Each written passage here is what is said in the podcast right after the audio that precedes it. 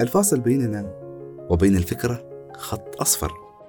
خط أصفر نمشي معه على التوازي حتى نصل لأبعد ما في الفكر وأعمق ما في الإحساس. خط أصفر على جانب الطريق مثلا يحمينا من الخروج عن جادة الطريق أو بكل بساطة هو الشيء الوحيد اللي لازم نركز عليه ونحن نستمع للبودكاست. كثيرة هي الخطوط اللي نتوقف عندها. ودائما نسمع إن في خطوط حمراء لازم ما نتجاوزها. الخط الأصفر عكس ذلك تماما. هو ممتد ليوجه بوصلة الأفكار والأحاسيس إلى الطريق الصحيح. ونحن أبدا ما بحاجة لأن نقطع الخطوط أو نتجاوزها. تماما كما يخبرنا الخط الأصفر. يكفي أن نمضي مع الأشياء بالتوازي. وتبارك الذي خلق الوجود موازيا للكائنات.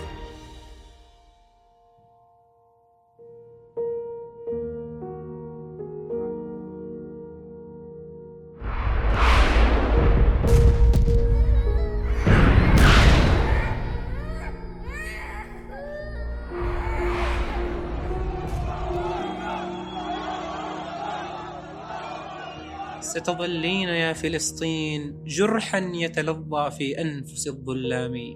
وتظلين للكرامة رمزا أولا في خواطر الأقلام وتظلين قصة مشتهاة أدمنتها مسامع الأيام. ألف مليون مسلم لك صلى لنشد الإسلام بالإسلام. ألف مليون غاضب بيديكم فاضربوا يا كتائب القسام.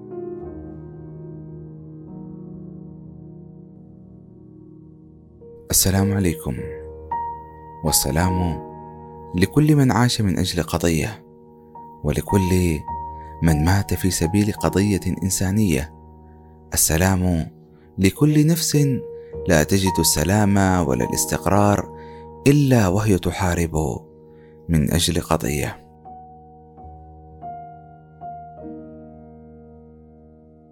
في العام 1981 كانت الممرضة الفرنسية فرانسواز تحط رحالها في بيروت حين سمعت عن تعرض مدينة الرشيدية في الجنوب للقصف فما كان منها إلا أن يممت وجهتها إلى الجنوب لتتعلق بعدها بالرشيدية فلا تكاد تفارقها إلا وتشعر بالذنب حتى أنها كتبت الرشيدية أن لي أن أقتلع نفسي منها أحاول العودة إلى بيروت أحيانا لكي أتعود نسيانها بيد أن نظرات الناس فيها أعمق من المداعبات.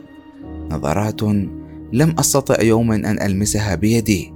لا ينبغي للمرء أن يعيش مع شعب يقاتل.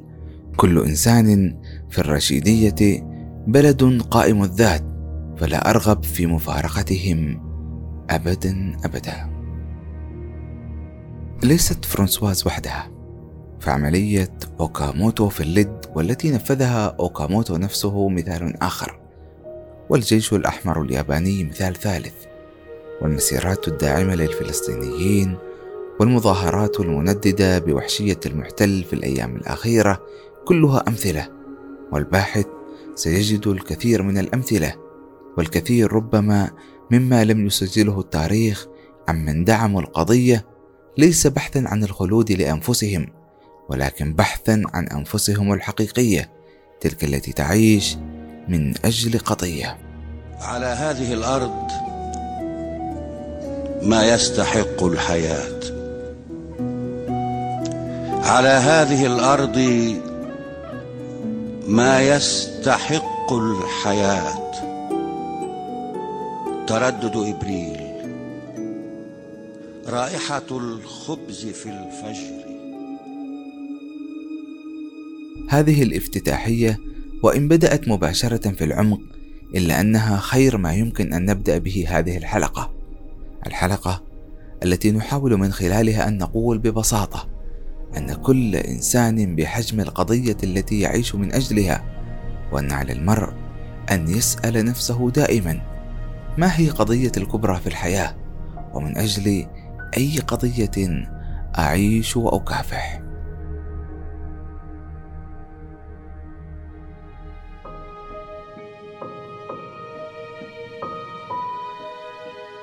كل فكرة بحد ذاتها قضية يعيش من أجلها المرء والأفكار هي من تجعل لهذه الحياة معنى لتكون الحياة بوصلة لكل القضايا التي نعيش ونكافح لأجلها. أعتقد أن الإنسان الذي لا يملك أي قضية يكافح لأجلها يفقد المعنى الجوهري للحياة. كل فكرة الآن أعيشها من غربة تعلمني ودراسة تشغلني وأحلام مؤجلة هي كل آمالي. كلها قضايا أعيش لأجلها وهذه القضايا هي من تصنعني. يحضرني قول غسان كنفاني حين قال إن الإنسان هو في نهاية الأمر قضية. فالقضية التي تشغل بالنا تحملنا ونحملها لتميزنا عن غيرنا. حقيقة لا أعرف ما هي قضيتي الحقيقية إلى الآن. أيام الدراسة كنا نفكر نفسنا أينشتاين فكانت القضية الكبرى هي الدراسة. آه، من بعد ما خلصنا الدراسة كانت قضيتنا الكبرى وإلى الآن هي سبل العيش البحث عن عن مصدر دخل. آه، لأنه مهما تكون أنت عندك قضية إنسانية أو أو اجتماعية أو مدخل فكري تقوده لا يمكن أن يصفو العيش إلا بمصدر دخل. فأصبحت هذه الآن القضية وهذه هي الشغل. الشاغل وأتوقع أنه الإنسان لا يمكن يتبين قضية إلا وهو مستقر نفسيا وماديا. يقال أن الحالمون لا ينامون أبدا وقضيتنا اليوم هي تقليل وتضليل ما يحول بيننا وبين الحلم من عقبات وتعثرات. وهناك عدة عوامل قد تكون المشارك الرئيسي معك في الحلم وهي العوامل الداخلية والعوامل الخارجية. سنتطرق إلى العوامل الداخلية وهي الوازع النفسي الموجود لديك. وقد يكون المؤثر والمحرك الرئيسي هو الوازع الديني من التزام ودعاء وصلوات. بالنسبة للوازع الخارجي فهو وازع قد يكون فيه مجهودات بدنية وفكرية. ويجب عليك تحقيقها بالشكل الصحيح. شدتني أحد المرات عبارة الدكتور فهد المطيري أستاذ اللسانيات. حينما سئل عن مفهوم المثقف فأجاب بأن وظيفة المثقف هي أن يقول الحق وأن ينصر المظلوم. بمعنى آخر أن يدافع عن قضية ما. نحن اليوم إزاء الكثير من القضايا الحية خصوصا بحضور وسائل التواصل الاجتماعي. فعلى الإنسان أن يمتلك قضية ما وأن يدافع عنها بكل ما أوتي من جهد وقوة ومعرفة.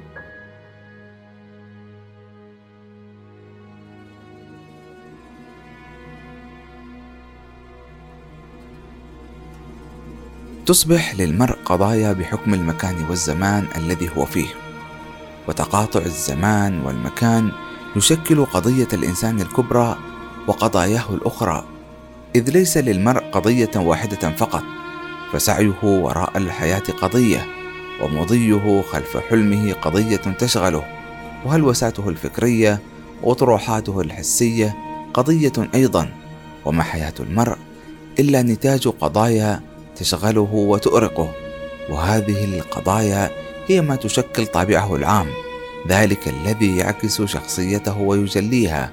لذا على المرء أن يراقب قضاياه التي تهمه وهمومه التي تؤرقه عليه أن يقارنها بقضايا الآخرين وهمومهم التي تشغلهم وليست المقارنة من باب استنقاص المرء لنفسه أو لغيره ولكنها تهذب حياة المرء وتضع الأمور في ميزان الحكمة فكل إنسان بعظم القضية التي يعيش من أجلها وكل إنسان بحجم القضية التي يشغلها ويبذل فيها فكره وروحه وما ملكت يداه. مطر على الأقصى. الدموع سلالم نحو السماء. والله يبدو الحق مطر على الأقصى. الدموع سلالم نحو السماء. والله ينبذ حبلا. نعود الآن إلى فرانسواز. تلك التي أخذتها القضية الفلسطينية من ربيع أوروبا لتضعها لسنوات طويلة بين الفلسطينيين إذ كيف تغير القضية خارطة طريق صاحبها حتى وإن لم يكن تربطه بها قومية أو طائفة أو دين فلا دين للقضية ولا جنسية إلا الإنسانية. تلك التي تلبي نداء الفطرة في داخلنا فتدعونا للوقوف مع هذه القضية أو تلك.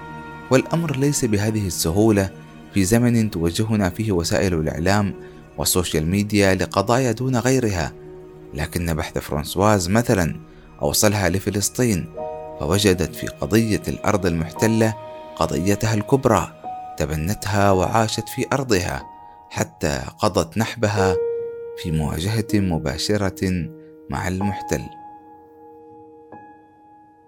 والسؤال: ما الذي يدفع المرء لأن يكون جزءا من القضية الفلسطينية؟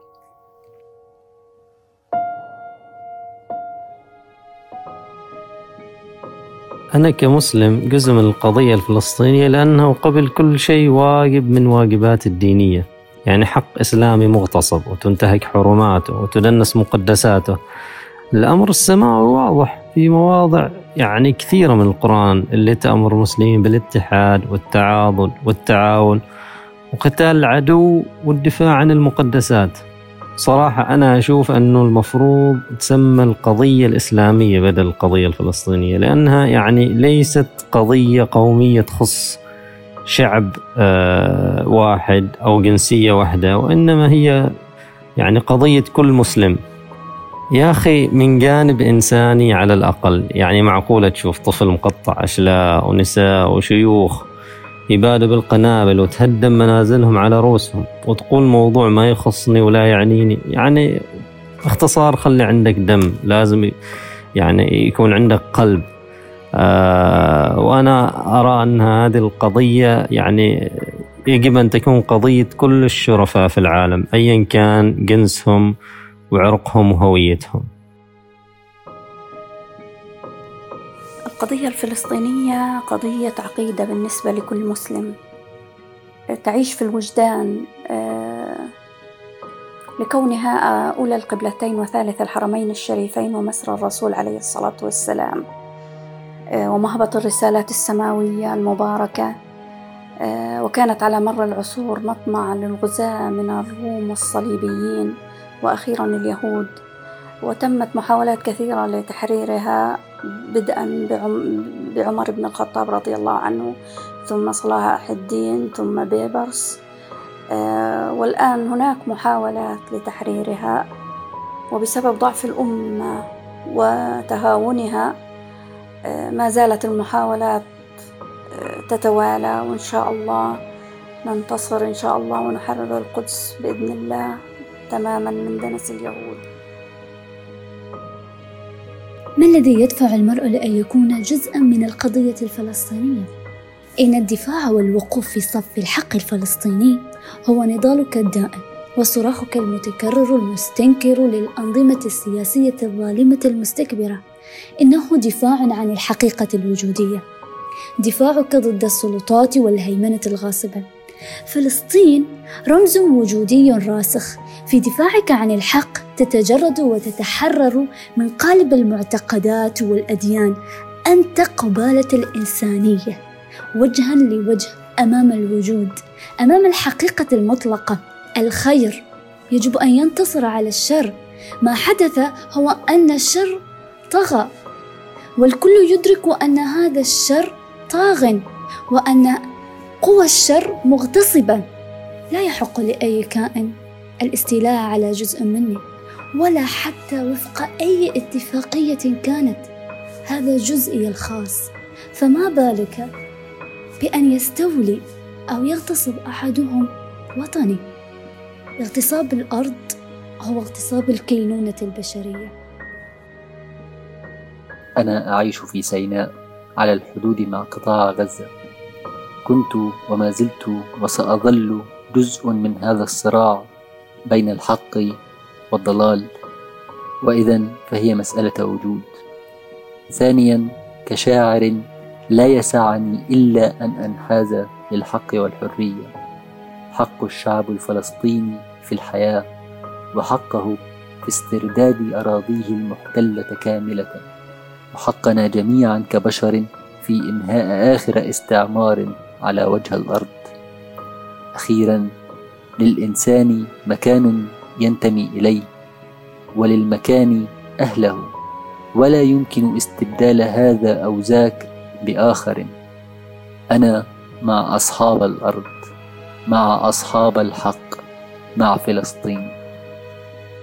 لا أدري بالضبط متى تعرفت على فلسطين وقضيتها وكيف نشأت علاقتي معها.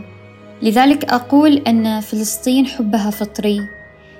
ينشأ بداخلنا منذ أن نطلق صرخة الميلاد. ففلسطين داري ودرب انتصاري. في الحقيقة نحن لا نتضامن مع القضية الفلسطينية بل نحن أصحابها. هي قضية عقيدة في المقام الأول وهي اختبار لإنسانيتك بل هي التي تظهر لنا معادن الناس. ولا تكتفي عند هذا البعد بل تتناول أبعاد أخرى من منظور قومي وسياسي وعربي وإنساني. أقول بل لم تكن فلسطين قضيته فلا قضية ولا مبدأ له.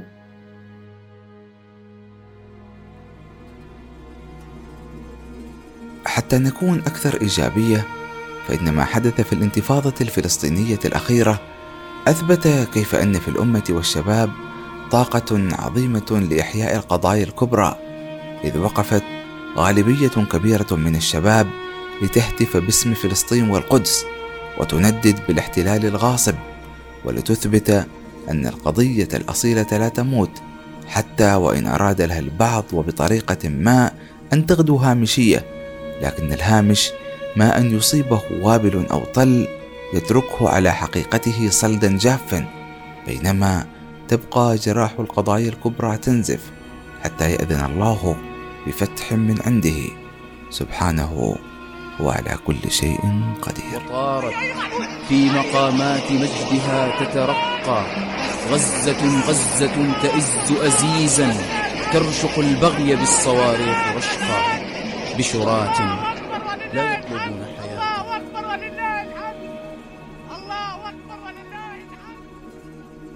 حين نتحدث عن موضوع القضية فإن هنالك نقاط لابد من الوقوف عليها.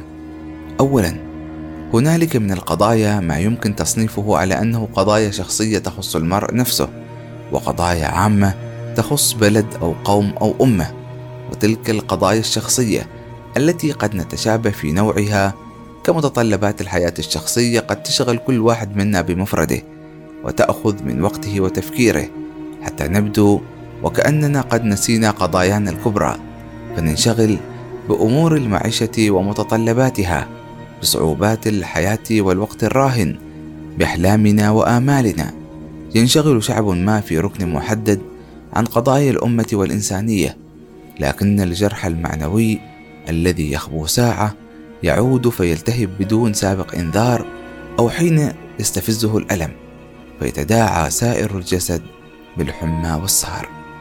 ثانيا هنالك من يجيد الركوب على أمواج القضايا لتحقيق مصالح شخصية وهنالك من يمتهن المتاجره بالقضايا حتى يصنع مجده الشخصي لكن الزبد يذهب وما ينفع الناس يبقى وفي كل قضية يستطيع المرء أن يحكم قلبه على النوايا خصوصا حين ندافع عن قضية نحن بعيدون عنها مكانيا.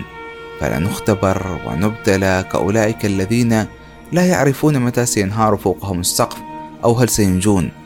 لذا على المرء فعلا أن يسأل الله صفاء النية وأن يبذل له الأسباب حتى يكون فعلا ممن يغيرون المنكر بلسانهم أو بقلبهم إن لم يستطع أن يغيره بيده.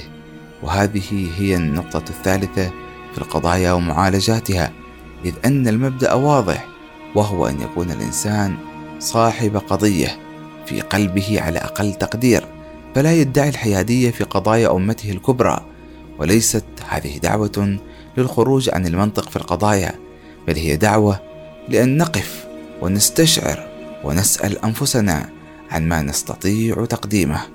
رابعا إن ما تفعله السخافة مؤخرا هي أن توجه بوصلة القضايا إلى قضايا ساذجة حتى تجعل الأضواء القضية السخيفة قضية عظيمة فينقلب البصر خاسئا وهو حسير وتغدو فلانة وفلان حديث مجالس وتصبح زلاتهم وهفواتهم أخبارا تتداول وهكذا تنشغل الأمم بسفاسف الأمور وتحيد البوصلة عن اتجاهها الصحيح. خامسا إن بعض القضايا بحاجة إلى من يصنع منها قضية جلية يسمع عنها القاصي والداني ويروج لها كما تستحق وهذا ما تفعله الجموع مثلا في فلسطين. فلولا المرابطون في المسجد الأقصى ولولا الشجعان في حي الشيخ جراح ولولا الأم التي تودع أبنائها الشهداء بصبر ولولا الأب الذي يبكي بناته تحت الأنقاض ولولا الشاب والشابة والصحفي والصحفية الذين قرروا أن ينقلوا المشهد ويتبنوا القضية بكل إخلاص لولا الكثير من النوايا التي نعلمها ولا نعلمها والتي سمعنا عنها أو لم نسمع. لولا هذا كله لما أخذت القضية كل هذا الصيت ولما وصلت للعالم وحشد لها الأنصار والمؤيدين. وصدق صلى الله عليه وسلم إذ يقول لا تحقرن من المعروف شيء. سادسا أن تكون صاحب قضية فالأمر ليس بالهين. فالقضايا الكبيرة ثقيلة على القلب إنها تخرجك من مناطق الراحة وتدمي قلبك تتعبك بمشاهدها المؤلمة وصدماتها وخيباتها لكنك بلا شك تجد الراحة خارج مناطق الراحة وتدرك أنك خلقت لأعظم من مجرد العيش العادي خلقت لتكون جزءا من هذه الإنسانية السليمة التي يبدو أنها لا توجد داخل كل البشر. فكم ممن يمشي على قدمين ميت القلب ومعدوم الإنسانية. سابعا إن من توفيق الله لنا أن يجعلنا أصحاب قضايا بينما البعض يغرق في سخافات ما أنزل الله بها من سلطان لذا علينا أن نشكره على نعمة المسؤولية تجاه هذه الإنسانية وعلى أنه جعل لنا امتدادا أبعد من حدود أجسادنا الضيقة فأن تشعر بأن قلبك هناك في غزة يختنق مع الأطفال تحت الركام فذلك أمر عظيم.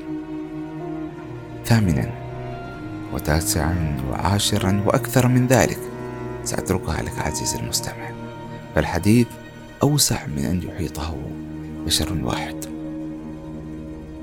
الحمد لله أن المجد بعض دم ما جف حتى أحال الموت بعض شفا. الحمد لله أن الموت بعض غد ومدركوه عتاة الأرض والضعفاء وأنه وطن للمرهقين من الدنيا ودرب المآسي بعد ما انتصفا وأنه شرف لا بد منه وأن الأرض إن لم تكن مأوى فملتحفا وأننا تحتها أعلى وأطهر ممن مزقوها وعاشوا فوقها جيفا والحمد لله. أني حيث تدفنني أرى العراق أمامي حيثما وقفا.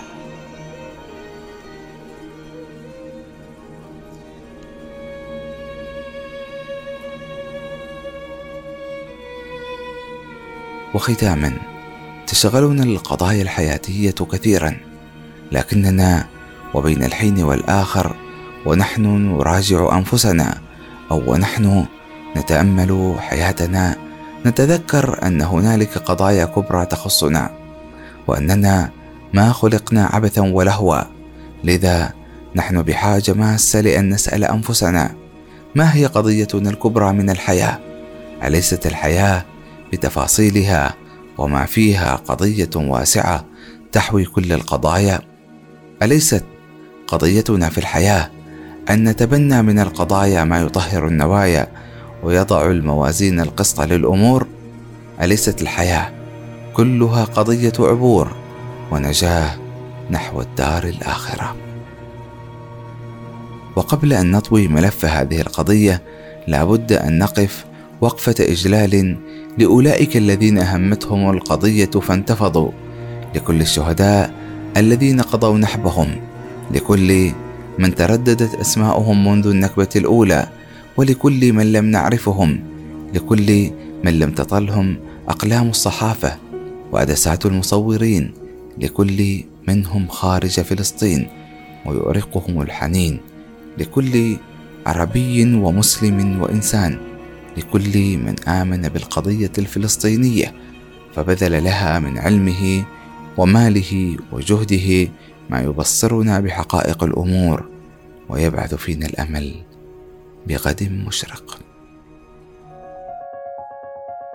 لحظة لحظة. نسيت أقول حاجة فيما يخص القضية. أحيانا نحن نتعامل مع القضايا بعاطفة جياشة وممكن يعيب علينا البعض ذلك. لكننا عرب ونشعر أن القضية قضيتنا حتى وإن أشغلتنا الحياة. ثم إننا تربينا ومنذ الصف الأول الابتدائي على نشيد فلسطين داري ودرب انتصاري. واستمعنا لمحمود درويش وفدوى طوقان. أغرتنا زيارة الأقصى الشريف فلم نظفر بذلك. وترددت على آذاننا القصائد وأغاني الحلم العربي. شهدنا استشهاد محمد الدرة والانتفاضة الثانية. وتألمنا لرحيل الشيخ أحمد ياسين. قرأنا لإبراهيم نصر الله وغسان كنفاني وكتبنا ما كتبناه لفلسطين. فكيف بعد هذا كله وأكثر بكثير لا نترك للعواطف والمشاعر مجالا حين نصنع حلقة بودكاست بعنوان قضية. كانت هذه الحلقة السادسة عشر من بودكاست خط أصفر البودكاست الذي نمضي معه على التوازي مع القضايا المختلفة. حتى نصل لأبعد ما في الفكر وأعمق ما في الإحساس.